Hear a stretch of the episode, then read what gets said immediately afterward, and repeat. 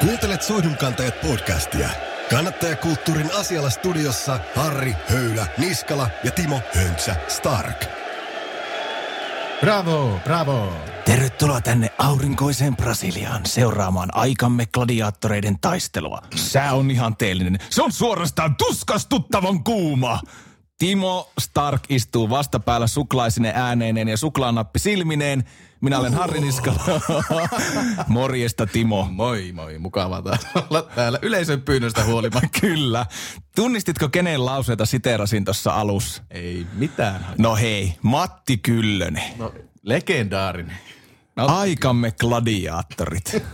Kyllä, ja varikko tiimissä täällä ollaan pumpattu renkaita koko viikko ja mielenkiintoisen aiheen äärellä. Mielenkiintoisen aiheen äärellä. Meillä on tänään, me mennään asfaltille sinne, missä kumi haisee ja missä gladiaattorit painaa kaasupolkimme pohjaan, eli Formula One, eli Formula 1, eli F1. Aivan. Mulla olisi täällä ollut termejä. Mä olisin halunnut sulle tämmöisen arvotusleikin. No, anna pistä tulemaan. Kertooko sulle tämmöiset termit mitään kuin GP, DRS, varikko, downforce, paalupaikka, diffuusori, aikaajot ja shikaani. Öö, GP on Grand Prix. Aivan Mikä se oli se seuraava? DRS. DRS, no se on, en tiedä. No pointti tässä oli se, että mä tiedän kanssa näistä osaa, mitä nämä tarkoittaa. Mä tiedän sen paalupaikan. Joo, mäkin kuulin semmoisen podcastin joskus. Mutta siis niin mä tiedän, mitä nämä osa on, mutta sitten ei hajuakaan, mitä nämä jotkut. Niin olisi tarkoitus vähän saada siihenkin tänään Ois, ois, ois. Ja me oltaisiin sohdun kanteet, jos me ei laajennettaisi vähän meidänkin kannanto, kantsato kantaa. Eli kerro meille Timo, kuka meillä on tänään vieraana?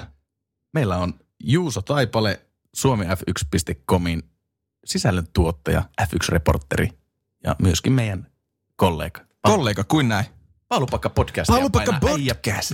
Joo, reellisesti. Uh, se on kova. Hienoa, että ihmiset tekee podcasteja. Pitäisikö Näin. itsekin alkaa tekemään jotakin podcastia? Voisi alkaa tekemään jotakin järkevää. niin, tai ylipäätään podcastia alkaa tekemään. niin, miksei? Joo. Tota niin, niin. Kuunnellaan yksi jinkku ja sitten langan päässä on Juuso Taipale, Suomi F1.com sisällön tuottaja mies. Oi Soihdunkantajat. On niin ihanaa. Puhelimessa on Juuso Taipale, Suomi F1.comin sisällön tuottaja, F1-reporteri ja myös Paalupaikka podcastin host, eli kollega. Kyllä. Hei Juuso, kerro ihan lyhyesti meille ja meidän kuuntelijoille, että kuka oot ja mikä äijän rooli?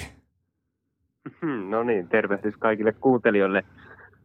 Kuka on? No, sä aika hyvin siinä summasit ehkä nämä tuota, toimitukselliset ansioni. Eli olen siis Formula-fani ja siinä mielessä onnellisessa asemassa, että saa myös elantoni Formula 1. Siihen ei varmaan kovin moni Suomessa pysty. Eli joo, vastuullani on tuon suomiat1.comin pyörittäminen. En ole toki ainut, joka sitä tekee, mutta on ehkä se päähenkilö siinä sitten. Sen kautta sitten tulee totta kai just tuo Paalupaikka-podcast ja eri somekanavat myös on hallussani. Ja, ja sitten siihen kuuluu vielä muutamia muita tämmöisiä sisällöntuotannollisia tai tiedotuksellisia tehtäviä moottoriurheilun saralla. Kyllä. Miten tota, oot aikoinaan itse päätynyt Juuso noihin formuloiden pariin? Minkälainen on sun historia niin sanotusti F1 maailmasta? Tähän liittyy tarina, mutta mun pitää nyt yrittää pitää se varmaan sitten simppelinä ja kiinnostavana. mutta ö, niin kuin varmaan aika monella muulla tämmöisellä mun ikäisellä, eli noin kolmekymppisellä, niin se innostus formuloihin juontaa juurensa tuolta Mika Häkkisen ajoilta tuolla vuosituhannen vaihteessa, kun todella moni suomalainen seurasi silloin Formula 1. Ja se vaan on jäänyt siitä tuota päähän. Että tosi monihan on valitettavasti tippunut ehkä pois se Formula 1 siitä lajikirjasta, mitä seuraa, mutta mulla se on aina ollut vahvana. Sitten ehkä miten tästä on tullut niin työ, niin se on silleen sattuman peliä, että kun mä olin nuori poika, niin tuota, ihan sattumalta eräs joku sukulaistätini teki musta Helsingin Sanomiin jutun sen takia, kun rupesin opiskelemaan saksan kieltä semmoisena alakoululaisena. Ja kun olin kova Schumacherin fani, niin tämä toimittaja täti sitten laskeskeli, että tässähän on erinomainen tämmöinen jutujuuri ja no siitä tehtiin juttuja, oli kiva, mummat sai vähän täytettä seinille ja mutta, mutta, sitten tuota sen jutun sattui lukemaan tämmöinen herra kuin Matti Kyllönen. Ah, Oho, Varmaan. tutuoloinen, tutuoloinen nimi. Mies, mies ja, ja legenda.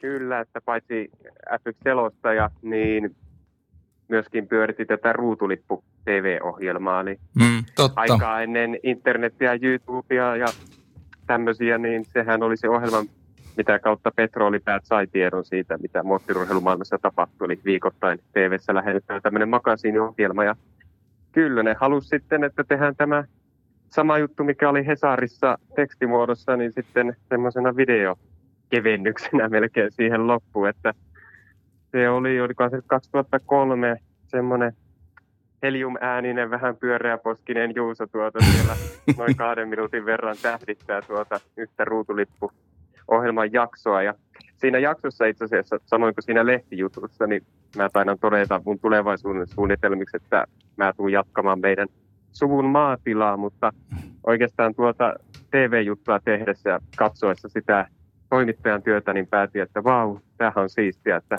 mäkin haluan tehdä tätä sitten isona. Ja silloin lapsena päätin, että musta tulee formula selostaja. No ehkä ne haaveet nyt on pikkasen realisoitunut, on päässyt kyllä selostamaankin televisiossa, mutta, mutta nyt tosiaan teen formuloista sitten töitä, niin ei mulla ole valittamista. Tämmöinen pikku tarina. Petrolipää, mahtava termi. Joo, ja hieno ohjelma. Muistan kyllä elävästi Oo, vielä tuo. kyllä. Ja Mikä hetki pienelle pojalle päästä sinne. Onko kyllä sen Matin kanssa ollut yhteydessä tämän jälkeen? on ollut yhteydessä jo, että mm, ehkä tälle ammatillisesti ja olen yrittänyt houkutella häntä tuohon mun podcast-ohjelmaani mukaan. Hän on ehkä antanut orastavaa vihreätä valoa, mutta toistaiseksi ei ainakaan aikataulut ole mennyt yhteen, että katsotaan. Just tätä hain. Eli voisiko eräällä tavalla ympyrää sulkeutua, kun Matti tulisi sulle vieraksi? Olisi kyllä hienoa. Kyllä. Mikä sua nyt sitten eniten formuloissa kiehtoo? Hmm. Mikähän se olisi? Nykyään se tuntuu ehkä, että se ei ole enää tietyllä ta- tavalla samanlainen tuota, Hmm. Tunteiden nostattaja kuin se oli silloin nuorempana, kun tavallaan mikä tahansa asia, että jos siitä tulee työtä, niin siihen muuttuu se asennoituminen sitten, mutta mä tykkään jotenkin siitä, että miten kokonaisvaltainen se on. Varsinkin kun sitä seuraa näin tarkasti kuin itse seuraan. Että se ei ole vaan se joka toinen viikonloppu televisiossa tapahtuva ympyräajelu, vaan kaikki se show ja tapahtumat ja mitä siinä ympärillä tapahtuu, huhut, uutiset. Ylipäätään tämmöinen, kun se on ison maailman meininkiä. Hmm. Edelleen kaikista huolimatta yksi maailman suurimmista urheilulajeista, niin siinä on jotain kiehtovaa seurata sitä. Kyllä.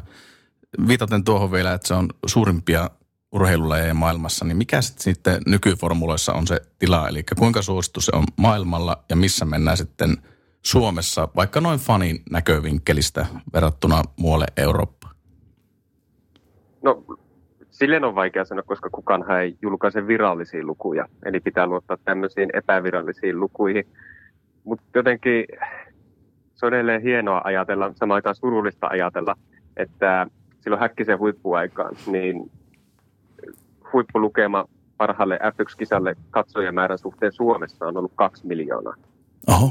Ja se on niin oikeasti todella iso. Että tuleeko nykyään edes joku jääkiekko M-finaali ehkä saa tuommoisia lukemia.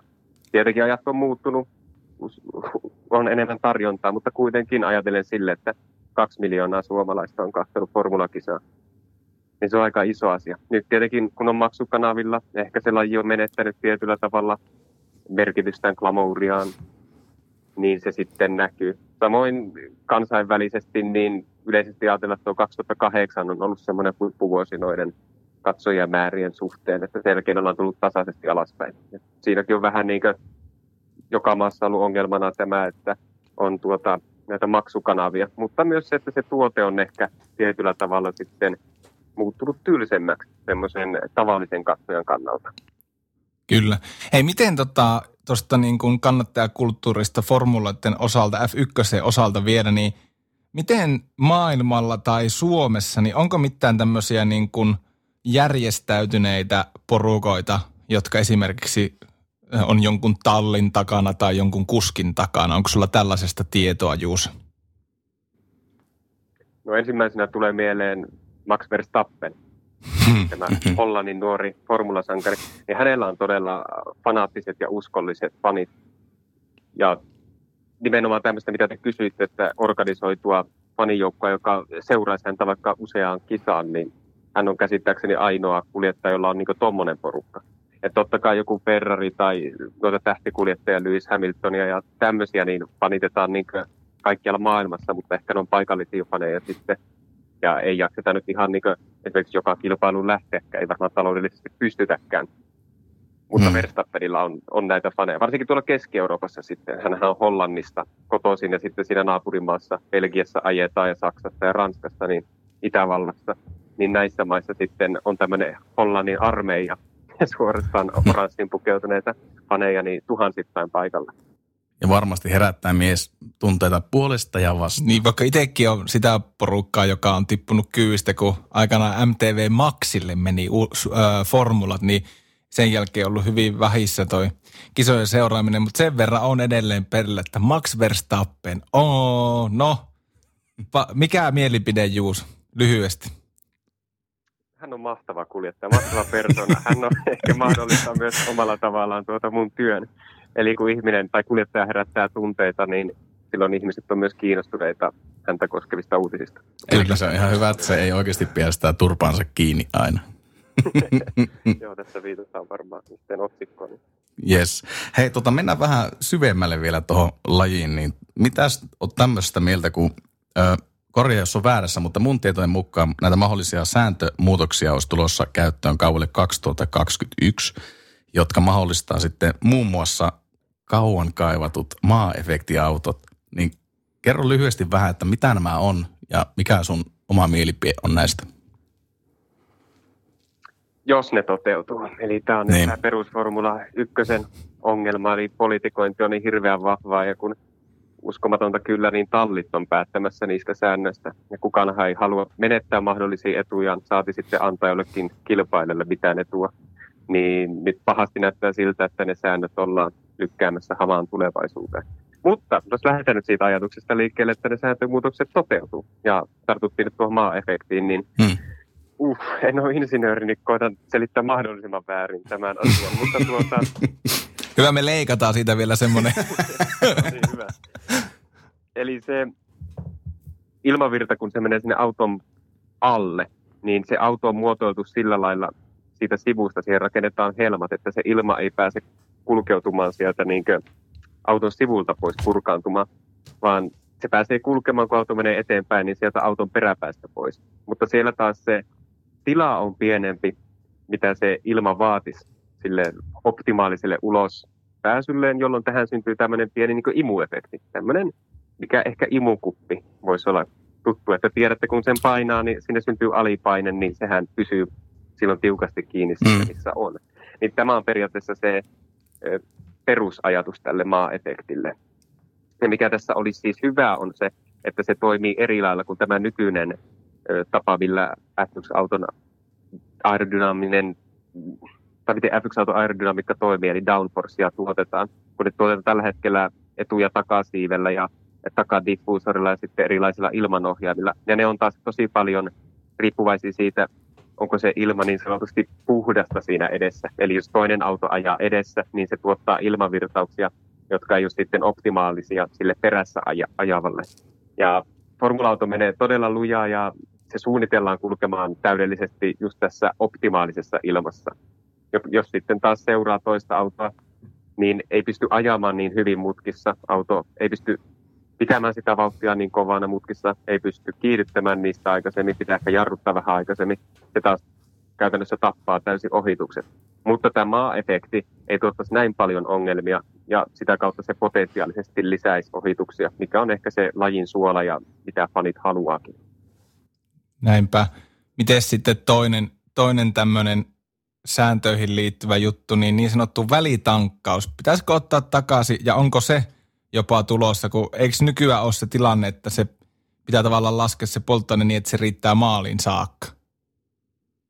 Joo, tuo nousee aina tasaisesti tuo välitankkaus. Ja en oikein itsekään tiedä, että mitä mä ajattelen sitä. Aikaisemmin mä olin tosi vahvasti sitä vastaan, että se ei, ei sitä tarvita takaisin. Ja edelleen on tietyllä mi- tavalla samaa mieltä, että sen takaisin tuominen ei ole mikään niin pelastus sille, että yhtäkkiä kilvanaista tulisi jännittävää radalla tapahtuisi ohituksia.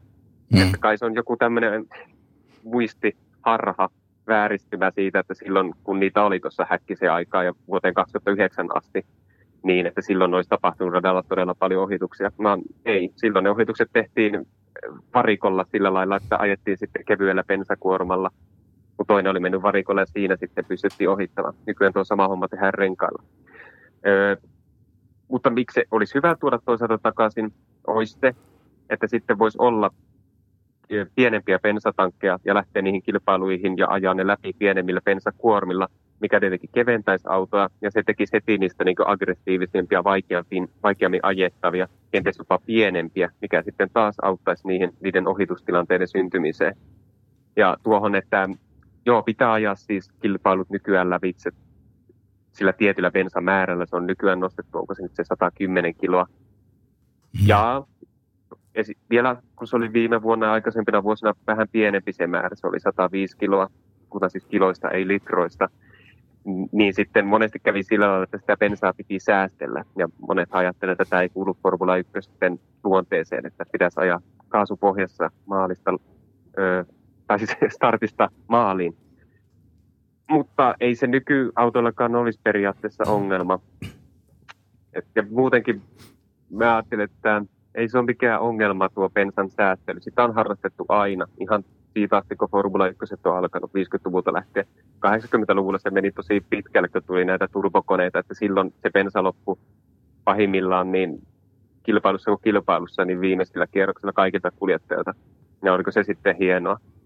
Niinpä. Ei oikeastaan, niin. Totta. Mut, mut joo, siis vastaus kysymykseen, että tavallaan se ei ole ongelma kyllä formuloissa tällä hetkellä se bensan määrä tai se bensan säästely ei, ei se ole talleille ongelma. Itse asiassa harva talli edes tankkaa sitä 105 kiloa, sitä maksimimäärää, vaan on laskettu, että on parempi ajaa vähän vajaammalla tankilla, että auto on vähän kevyempää, tai sitä kautta vähän nopeampia kierroksia ja sitten säästellään tarvittaessa, kuin että tankattaisiin se auto niin täyteen, että varmasti bensa riittää. Mutta siinä vaiheessa, kun se auto on, tai tankki on täydempi, niin sitten taas radalla mennään niin paljon hiljempaa. Niinpä. Jälleen insinöörit propellipäät on laskenut, että tämä ei ole se paras tapa. Aivan. Tuli vielä mieleen tuosta vähän aihetta.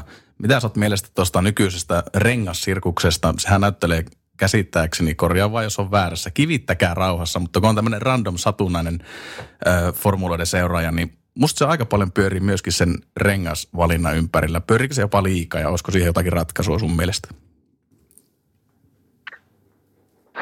Pyörii liikaa, kyllä. Mutta mikä siihen olisi sitten ratkaisu, niin se on tosi vaikea sanoa. Tuolla meidänkin keskustelupalstoilla, niin kaikki tietävät, että F1-fanit huutaa, että ratkaisu on se, että pitäisi saada toinen rengasmerkki ja sitä kautta vapaa rengaskilpailu. Mutta käytännössä se riistäytyi viimeksi, kun oli kaksi rengasmerkkiä Formula 1 täysin käsistä. Niin. Ja se jakautui kahtia sille, että tietyllä rengasmerkillä oli se päätalli, minkä tarkoituksiin ne renkaat tehtiin optimaalisesti ja sitten ne muut niitä renkaita käyttäneet tallit joutu tyytymään siihen, mitä heille tarjottiin. Että, ja nykyään jo se tuota, on ongelma. Tosin ongelma on myös se, että F1-sarja itse saati, fanit saati kuljettajat ei oikeasti tunnu tietävät, että mitä ne haluaa tuolta rengastoimittaa Pirelliltä. Että joko ne renkaat on liian pehmeitä, eli ne kuluu liian nopeasti loppuun, tai sitten on liian kestäviä että kun Pirellille ei johdonmukaisesti osata tai vaatia sitä, mitä haluttaisiin, niin tosi vaikea heidän on sitten tehdä semmoisia kaikkia tyydyttäviä renkaita. Sitten tähän päälle vielä se, että Pirelli saa testata, ainakin minun silmiini, niin aivan liian vähän siihen nähden, mitä heitä odotetaan. Että kun nuo testipäivät, rengastestipäivät on vedetty niin minimiin, niin siinä on todella vaikea kehittää edes kunnollista rengasta. Aivan. Hei, mikä sulla on tällä hetkellä jos mennään tuonne kannattajapuolelle, tuolta tekni, teknisestä maailmasta tänne kannattajapuolelle, niin mikä sulla on Juuso Taipale tällä hetkellä semmoinen ihan niin kuin paras niin sanottu taistelupari tuolla F1-sirkuksessa? No, mä en tiedä, onko siellä oikeastaan ketään muuta taisteluparia tällä hetkellä. Mutta semmoista, vaikka jotakin semmoista, niin kuin, pystytkö sä heittämään niin kuin vähän suuren, suurien otsikoiden takaa semmoista herkullista poimintaa? Tai vaikka kaikkien aikojen kolme- Tuota, joo, siis tuota, Charles Leclerc ja Max Verstappenhan on Mm. tämmöinen todella mielenkiintoinen pari, että he ovat kaksi, nuorta kuljettajaa, ehdottomasti tämmöisiä tulevaisuuden maailmanmestareita tämmöisillä tittelillä heitä voi nyt kutsua. On ottanut jo monta kertaa yhteen tuolla tämän kauden kilpailussa radalla, että on kolisteltu ja taisteltu jopa voitosta keskenään, niin he ovat semmoinen niin todennäköisesti se Formula 1 kasvot tulevaisuudessa, kun tuosta nyt nuo nykyiset huippukuljettajat vähitellen sitten lopettavat. Niin on todella jännittävää niin seurata nyt jo näiden kahden kuljettajan edesottamuksia ja vääntöjä, kun todennäköisesti tullaan seuraamaan aika monta seuraavakin vuotta. Niinpä. Kyllä. Miten sitten tuohon liittyen, kun sanoit, että sieltä on vanhempi kaarti jäämässä kohta siirtymässä sivuun ja tulee uutta takkaa, niin ää, osaatko sanoa, onko sieltä nousemassa nyt semmoisia suomalaisia kykyjä lähitulevaisuudessa, jopa sinne F1 ja osaatko ottaa tuommoisen asian kantaa esimerkiksi, muista joskus ollen puhetta tämmöisestä kuin Aaro Vainio tai Niko Kari, että mikä heidän tilanne on? No se on vaikea. Vähän tässä on myös omia eturistiriitojakin hommassa, mutta, mutta tuota, Jos joku on oikea foorumi niihin, niin tämä. no, yes, hyvä. Formula 1, niin raakaa kuin se on, niin ei pääse pelkällä lahjakkuudella. Toki kun puhutaan siitä, että pitäisi olla sponsoreita ja joku rahakas tukija, niin totta kai jos olet lahjakas ja voitat, niin yleensä semmoisia sitten saataakseen. Eli tietyllä tavalla kyllä lahjakkuudella pärjää. Mutta se sitten vaatii, että kaikki tähdenasennot pitää olla kunnossa, että, että se löytää se sponsori, sut se tuki ja sut on valmis viemään niin huipulla asti lykkäämään miljoonia siihen touhuun ja välttämättä ilman niin mitään, että, että, se, että se saa mitään takaisin. Mutta Mm. joo, tuohon, että onko tulossa suomalaisia, niin no viime kaudella Formula kolmosissa, eli tästä voi laskea, että Formula 1 jälkeen on Formula 2 ja sitten on Formula 3, niin ajoi kaksi suomalaista. Ja se kausi ei ehkä mennyt sitten niin hyvin, että näillä näytöillä niin olisi odotettavissa mitään harppausta eteenpäin nyt tulevina vuosina. Että ehkä nyt kannattaa sitten olla tämmöisessä standby-tilassa heidän suhteen katsoa, mitä ensi vuosi tuo tullessaan ja sitä kautta sitten lähdetään rakentamaan. Ovat kuitenkin Niko Kari ja Simo Laaksonen molemmat nuoria kuljettajia. Että Hmm. katsotaan, mitä heistä tulee.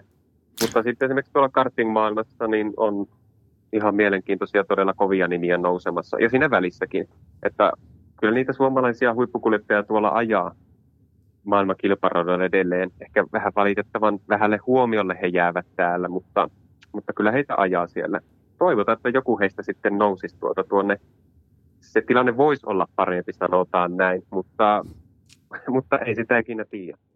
Kyllä, ja tuuria tarvitaan, niin kuin sanoit, ja tässähän me ollaan myöskin heidän asialla ja annetaan heille Massia tarvitaan.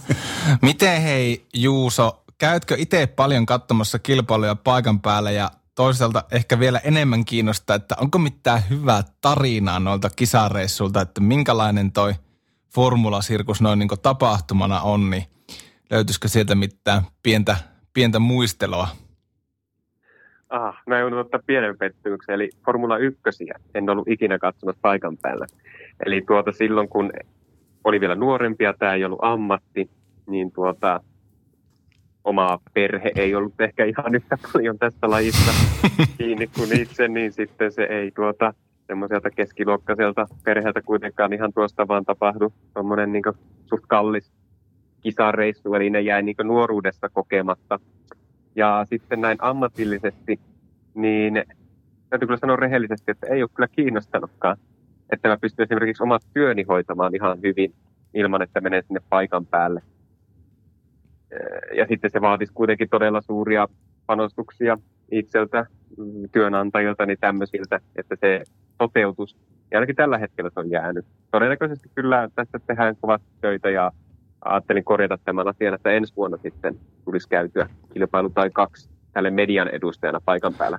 Että ei oikein nappaa niin tuo ö, katsojana sinne meneminen. Varmaan se on hyvä tuote ja tietyllä tavalla kivaa, mutta, mutta koska on ollut muita tämmöisiä huippumuottorurheilulajeja median edustajana paikan päällä seuraamassa, niin sitten haluaisin kyllä nähdä, että minkälaista se meno on Formula 1.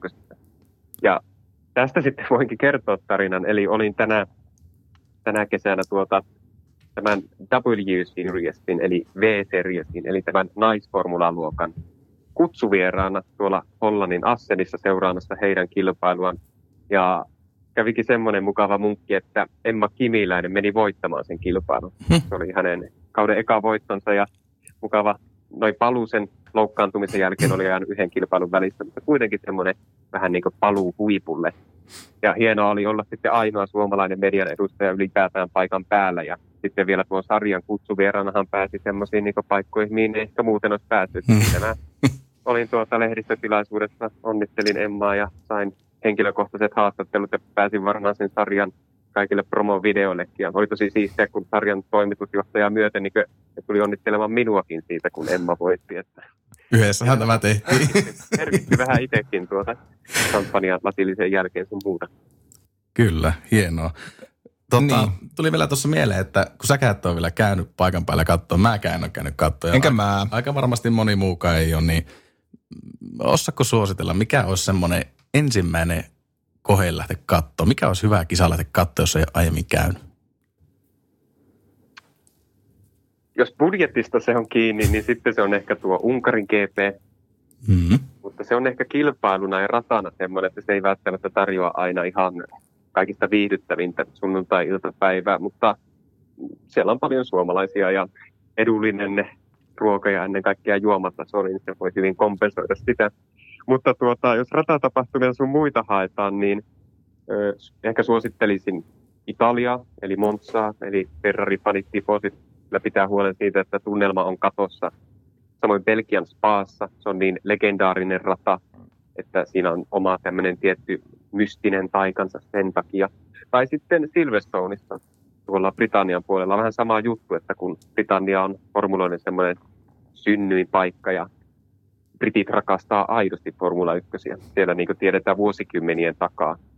Tai sitten se on ollut vuosikymmeniä osa Formula 1 heitä, niin heillä ei ole semmoinen päälle liimattu fanituskulttuuri, vaan ovat aitoja tämmöisiä, näitä käydään nyt uudelleen termiä petrolipäitä. Ja ehkä nuo kolme, tuommoiset legendaariset, klassiset kisat on niitä. Nykyään Formula 1 on rakentanut ihan mukavasti viihdykettä niin sen kilvanajon ulkopuolellekin.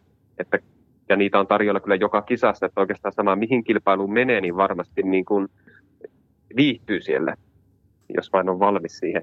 Mutta ottaa huomioon, tai jos haluaa ottaa huomioon sen, että on hyvä kilvanajo radalla, mahtava tunnelma ja sitten muut oheishärpäkkeet kunnossa, niin ehkä lähtisin järjestyksessä Belgia, Monza, Silverstone. Joo. Aika, tykkään lege- to- aika legendaarisia ratoja. Joo, ja mä tykkään tuosta petrolipäistä. Sa- Aio ottaa käyttöön. Meidän ohjelman nimihän vaihtuu petrolipäiksi. Tuota, mi- vuosikymmenistä puheen ollen Juuso, niin mikä on itselle semmoinen kaikkien aikojen F1-kausi ja sitten myös toisaalta niin kuin ehkä mieleenpainuvin yksittäinen GP? Mä tein ihan vasta paalupaikkapodcastissa tähän jutuun. Itse mä en enää muista, että mihin järjestykseen mä laitan kaudet, että voi tulla eri järjestys kuin pari viikkoa sitten, mutta, mutta tuota kolme kautta mä nostasin esille ehkä sillä filterillä, että mitkä mä oon itse nähnyt, niin ne olisi kaudet 99, 2008 ja 2012. Ja ehkä noista kaikista sitten, no tosi vaikea sanoa, mikä se noista on. Mm. Et, et, Ei tarvi valita nyt. Käydä läpi nämä kaikki, mitä tapahtui. Kaik, kaikilla noilla kausilla on se yhteistä, että nähtiin yllätyksellisiä kisoja, tasasta kilvanajoa, monta voittajaa. Mikään ei ollut varma. Mestaruustaistelu venyi viimeiseen kilpailuun. Kaudella 2008 se ratkesi viimeisen, viimeisessä mutkassa itse asiassa. Että tämmöinen, niin että se draama pysyy eh, kauden ensimmäisestä kilpailusta kauden viimeiseen kilpailuun asti koko ajan yllä ja sitten siinä tapahtuu koko ajan. Niin semmoinen tekee ikimuistoisen kauden. Että ollaan nähty nyt valitettavasti viime vuosina aika tasapaksuja, tylsiä, ennalta arvattavia kilpailuja. Mutta tuo kolme nousee niin aika tehokkaasti esille sieltä. Sitten tuota ihan vanhasta historiasta aikaa ennen minuakin, niin kausi 82 on ehkä semmoinen vieläkin dramaattisempi, mutta siinä aika paljon semmoisia traagisia aineksia. Se oli semmoista niin vanhaa formula-aikaa, mitä ehkä nykyään ei haluakaan toistumaan, mutta ei kyllä tulekaan toistumaan. Ja sitten yksittäinen hetki, se on tavallaan se Räikkösen mestaruus on. Vaikka ehkä mulle henkilökohtaisesti Häkkinen ja Häkkisen tittelit on ollut semmoisia läheisempiä, kun ne on seurannut silleen nuorempana. Ja silloin niin kun se formaatti on ollut ihan uusi juttu itselle. Mutta se Räikkösen mestaruus on kyllä oikeasti semmoinen asia, että sitä ei vaan voi korostaa, että miten suuri ja yllätyksellinen asia se oli, kun yhtäkkiä kaikista niistä mahdollisuuksista huolimatta, niin se olikin Räikkönen, joka nousi sitten kauden 2007 maailmanmestariksi. Kyllä, muistan itsekin tuon. Puheesta on tulukittavissa, että Häkkisen mikä on sun kaikki aikojen suomalaiskuski? Kyllä ne näin on. Siis se ei ole selvästi. Ihan Häkkinen vai Räikkönen. Mutta niin. sekin se, että Häkkinen oli huipulla lyhyemmän aikaa, mutta se kasvutarina, miten hänestä tuli, miten hän kasvoi niin kuoleman portilta ensiksi voittajaksi lukuisten vastoinkäymisten jälkeen ja sitten maailmanmestariksi. Ja sitten kuitenkin se, että hän lopetti huipulla. Räikkönen on ehkä erilainen kuljettaja ihminen ja hän rakastaa kilvana jo niin puhtaasti, niin siksi hänelle jopa suokin tämmöisen nykymeiningin tuolla Alfa Romeolla. Mm. Mutta jotenkin se, että Räikkösellä on niin pitkä ura, se herättää kunnioitusta, mutta sen, sen takia myös mun, musta se ehkä tuo myös esille semmoisia, niin että ollut sanoa vääriä sanoja, mutta semmoisia puolia, mitkä ei sitten kuitenkaan nosta minun papereissani häntä häkkisen tasolle. Mutta siis edelleen arvostan ja pidän häntä pilukovana kuljettajana. Mutta ehkä ne Räikkösenkin huippujat on, mistä on kymmenen vuotta. Totta, totta. Entä sitten kaikki aikojen kovin kuski, kunkku? Aikakausi on tietenkin hankala vertailla ja näin, mutta jos pitäisi yksi nostaa, niin kuka se voisi olla? Mä oon usein ollut Ernu tästä, mä oon nostanut semmoisen nimen esille kuin Jim Clark, joka ei varmaan teillekään okay. sano yhtään mitään, okay. mutta hän on semmoinen 60-luvulla ajanut kuljettaja ja ehdottomasti aikakautensa paras kuljettaja. Sitä niin kuin sanot, kaikki, jotka ajo siihen aikaan kilpaa, kaikki, jotka seurasi siihen aikaan kilpailuja. Ja hän niin vei se ihan omalle tasolle ja, ja nimenomaan kuljettajien vaatimukset ihan uudelle tasolle. Tilastot ei kerro niin täyttä puhetta siitä, minkälainen hän oli, mutta tuohon aikaan tietenkin autot hajosi todella paljon enemmän ja kilpailuja oli vähemmän, niin sen takia hänelle esimerkiksi kertynyt jotain voittoja niin paljon kuin, kuin nykyisillä noilla tilastokärjillä.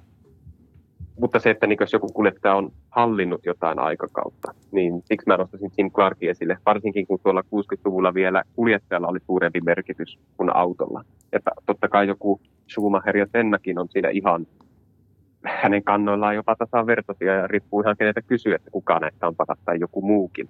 Mutta mm. just se, että Clark oli kuljettajana niin paljon kaikkia aikalaisia yläpuolella, vaikka siihen aikaan ajo ihan uskomattomia lahjakkuuksia muitakin. Mm, niinpä. Hei, käydäänpä tämä nyt tässä vielä läpi yhtenä asiana. Suomi, Finland, Formula 1 Grand Prix. Pidätkö mahdollisena Juusa, että joku päivä Suomessa ajettaisiin F1-osakilpailu? Siitä aina silloin, se aina tasaisesti nousee. Kyllä. Ah, kun ei haluaisi olla liian pessimisti, kun pidän mahdollisena, mutta paljon pitää vielä tapahtua, että se oikeasti voisi tapahtua. Että musta siinä on vähän liian optimistiset odotukset kuitenkin tällä hetkellä. Joo, rata näyttää hyvältä, kun se saadaan valmiiksi. Ja siellä ollaan nyt ajamassa ensi kaudella ihan kovatasoisiakin sarjoja. Se on hyvä asia. Mutta todella paljon sinne pitää niin vielä tehdä.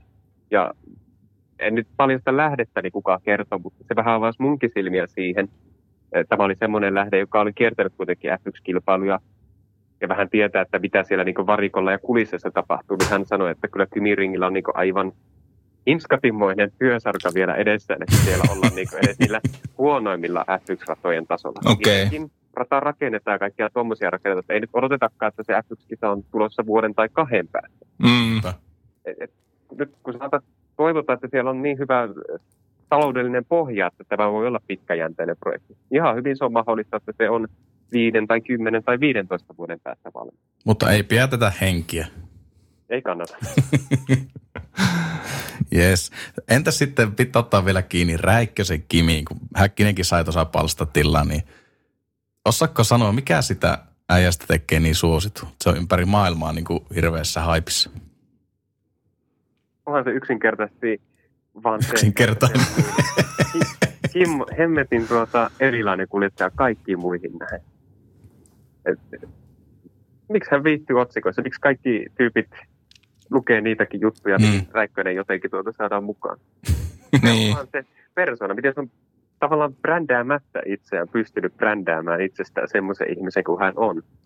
Et, eh, mä niin kuin, niin kuin, niin kuin sanoin, että Räikkösen huippuhetket kuljettajana ajoittuu tuoda jonnekin kymmenen vuoden taakse. Hän on edelleen hyvä kuljettaja. Mm. Eihän niin tuolla ole ilmiömäisesti, tai en mä laskisi häntä esimerkiksi edes viiden parhaan kuljettajan joukkoon nykyrosterista.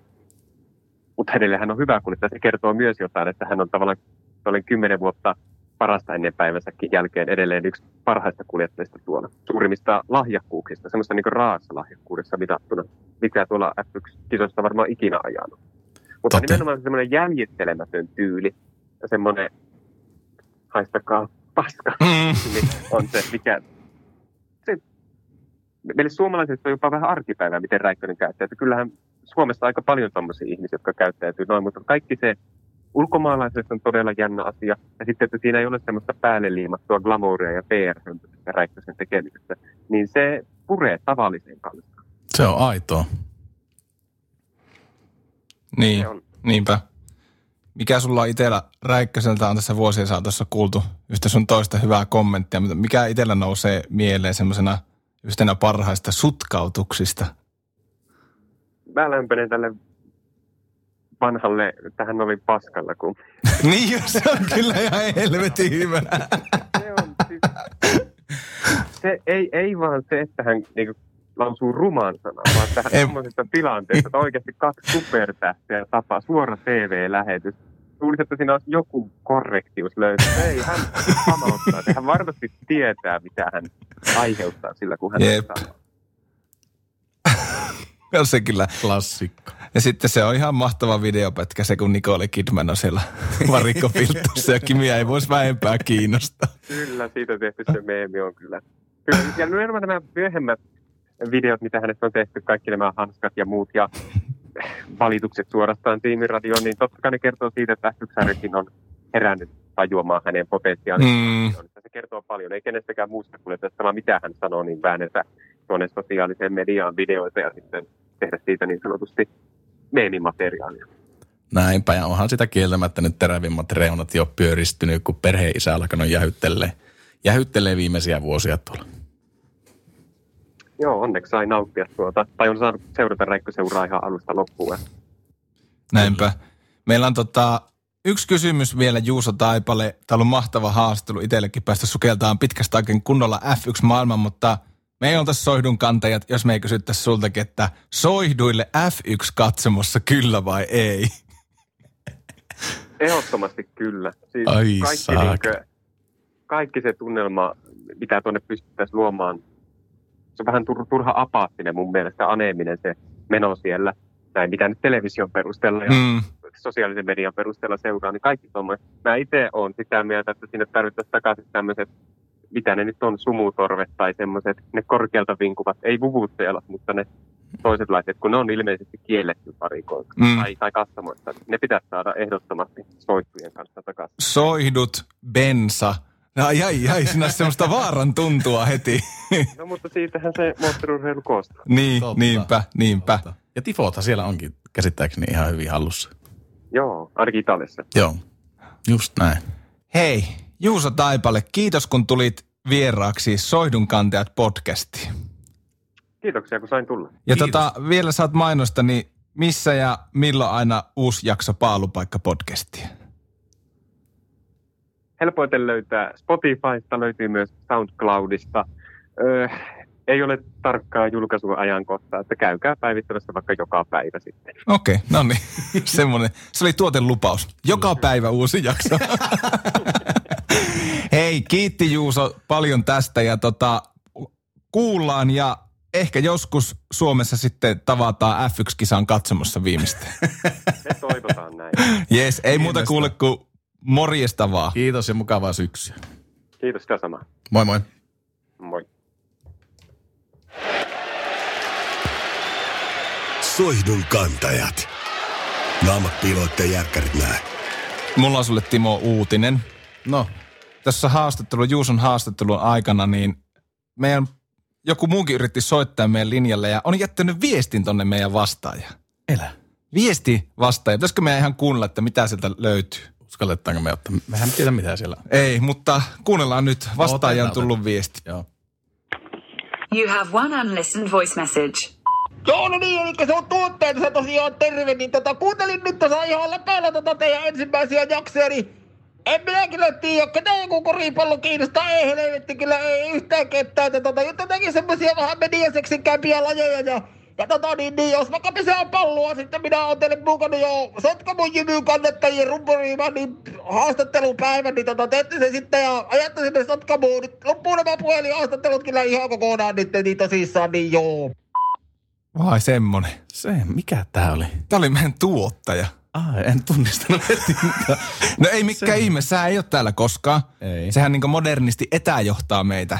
Joo, ja rehellinen välittön rakentava On, kritiikki on hieno mies meidän tuottaja, mutta tota, vois välillä tulla tänne paikan päällekin meitä kaitse. Ei tarvi sitten niin jälkikäteen tolleen niin jälkikättöisesti puhelimeen jättää viestejä. Ois, ois suotavaa tulla tänne meidän kanssa. Terveisiä vaan sinulle sinne. Tuu näyttää, miten näitä laitteita käytetään. Niin. Mutta hei Timo, onko sulla mitään? Ei tässä sen kummempia. Ensi viikolla sitten taas vähän erilaista. Näin on, näin on, näin on. Ja tota, seuraa meitä Instagramissa soihdunkantajat alaviiva ja palautetta saa laittaa ja, ja ei tarvi laittaa ja ihan miltä tuntuu, niin voi tehdä ihan miten haluaa. Justiinsa näin. Onko mitään tota, onko, siinä se, onko se siinä? Ei mulla tässä nyt sen kummempia. Sul- Sul... tästä rakentaa. Sulla ei siinä. Hei, kiitos, että kuuntelit ja kiitos, että kuuntelette ja palataan ensi kerralla asiaa, sommoro. Kiitos, moi.